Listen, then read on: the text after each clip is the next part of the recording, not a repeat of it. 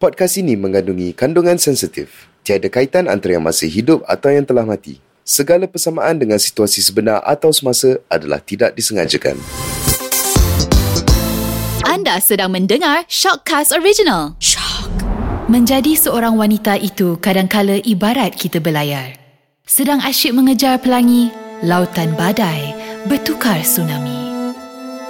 Kisah wanita-wanita ini penuh syarat dengan hikmah. Hayatinya, jadikan ia medan untuk menilai semula jika musibah itu akibat perbuatan dan kealpaan kita sendiri. Segalanya di hikmah. Apabila hati dan tubuh dicederai, banyak orang berkata perkahwinan itu opposite attract. Kenapa ya? Mungkin sebab dua rohani dan jasmani akan saling tertarik miski kepada si dia yang berseberangan sifat-sifat atau dalam erti kata yang mudah yang perangainya berbeza-beza lah yang saling berlawan. Ya perkahwinan itu sewajarnya membawa harmoni. Setelah kita yakin bahawa partner yang bakal kita gauli itu akan sentiasa menjaga autonomi. Namun perkahwinan juga bertukar penjara sengsara. Apabila masa depan yang panjang membentang menjadi permaidani serpihan kaca paling bencana lagi meluka. Namaku Ainul Mardiah. Nama bidadari tercantik di syurga untuk para syuhada. Nama suami aku Abdul Karim yang bermaksud hamba Allah yang pemurah. Oh, kalau di daerah tempat kami tinggal ni, orang panggil suamiku YB Karim. Ya, yang berhormat Karim. Pada hujung minggu, suami aku berkocak-kocak memandu kereta pacuan empat roda bersama tim kerjanya. Kemana? Dia sanggup redah jalan berlumpur dan berselut. Semata-mata nak menghantar stok minyak, stok biskut, susu, telur dan beras kepada beberapa keluarga fakir miskin yang tinggal di dalam hutan yang kabarnya hanya makan sekali sehari kerana ketiadaan pendapatan tetap. Ya, namaku Ainul Mardiah.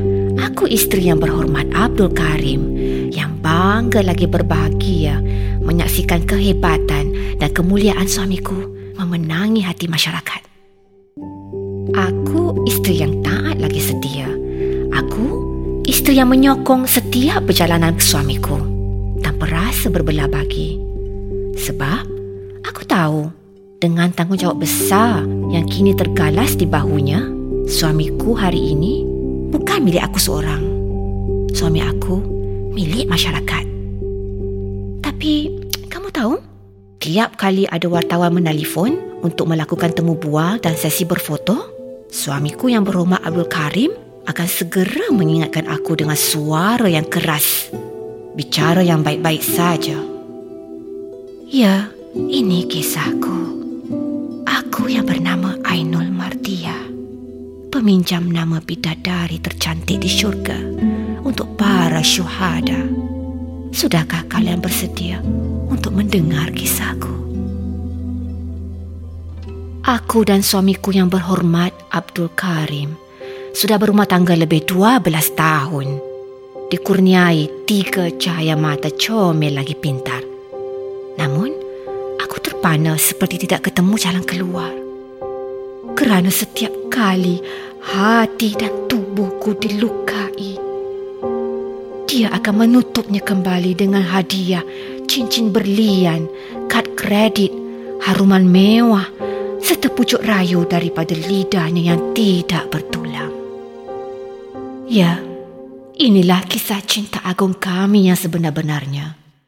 Suamiku yang berhormat Abdul Karim masih bergelut dengan sifat pemarah panas paran. Dua belas tahun lalu, sedang genap seminggu pernikahan, aku ditampar sehingga bibirku pecah berdarah. Tapi, suamiku pandai memucuk dan meminta maaf. Lalu aku sudah tentu mencinakkan hati. Aku menerimanya dengan nurani yang selalu bersangka baik.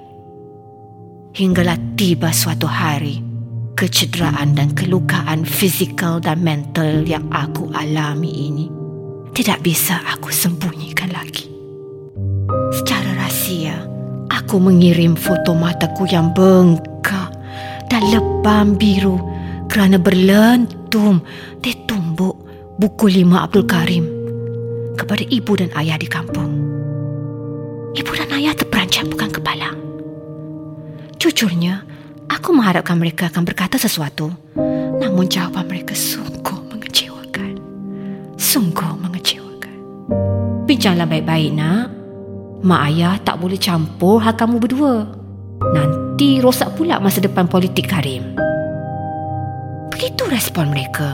Lalu isu aku ditumbuk suamiku yang berhormat Abdul Karim. Mati air begitu saja. Dan kebetulan saja, selang sehari selepas itu, ada produser televisyen ingin datang ke rumah berhajat membuat penggambaran khas untuk merakam kisah perjalanan suamiku. Maka, sehari sebelum didatangi kru TV, suamiku yang tercinta mengingatkan aku dengan suara yang parau dan keras. Kalau ditanya mengapa mata lebam, ingat, beritahu yang kamu terlanggar pintu kabinet dapur. Tak ku tahu kenapa terlalu mudah untuk suamiku Abdul Karim mengangkat tangan dan mencederai aku. Terkadang belum sempat luka di bibirku pulih akibat ditempeling tangannya yang kasar itu. Belakang badanku sakit, sakit dan lebam kerana diinjak, dilanyap, dibaling, dihempas ke dinding. Ya Allah, Ya Rab. Alangkah benar. Ada beberapa perkara dalam hidup kita tidak menuntut masa yang lama atau strata pemikiran paling tinggi untuk dicari jalan penyelesaiannya. Namun, kerana kita ini bertiangkan syariat agama, ditambah pula lingkungan budaya dan tata susila institusi kekeluargaan Melayu yang tidak mengizinkan episod dramatik rumah tangga itu dienekdotkan atau dihebah-hebahkan. Maka banyak daripada kita wanita dan para isteri termasuk aku memilih untuk membungkam dan berdiam. Aku mengunci mulut seketat-ketatnya biarpun aku terseksa dan batinku sakit merana Demikianlah.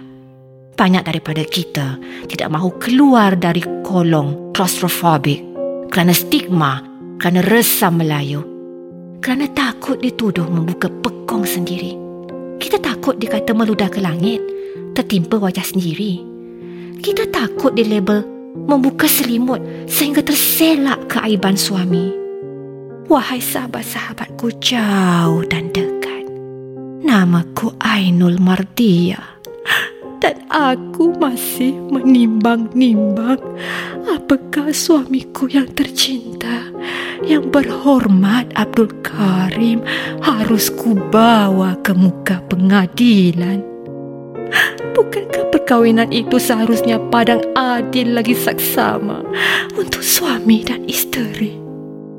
Namun jika karma cinta sudah seperti neraka, bisakah aku mengubahnya menjadi syurga loka?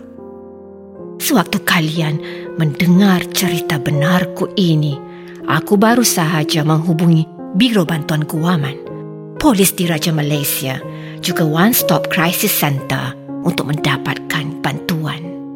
Doakanlah aku. Doakanlah aku dan tiga anak-anakku Semoga kami bertemu keadilan. Semoga kalian juga para wanita sentiasa tekal cekal, teguh menerjang gelombang. Kerana ya, gelombang ganas itu terkadang datangnya dari laut yang amat kita sayangi. Kisah penganiayaan dan penderaan rumah tangga sebenarnya telah lama membarah dalam masyarakat kita.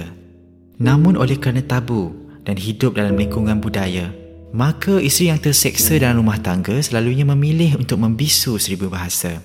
Kisah ini membawa hikmah yang tercapai apabila si isteri yang teraniaya akhirnya berjaya mencari jalan keluar daripada neraka kehidupannya. Rujuklah kepada pihak berwajib kerana kebebasan yang dicari-cari tidak akan tercapai jika wanita enggan keluar memperjuangkan nasibnya.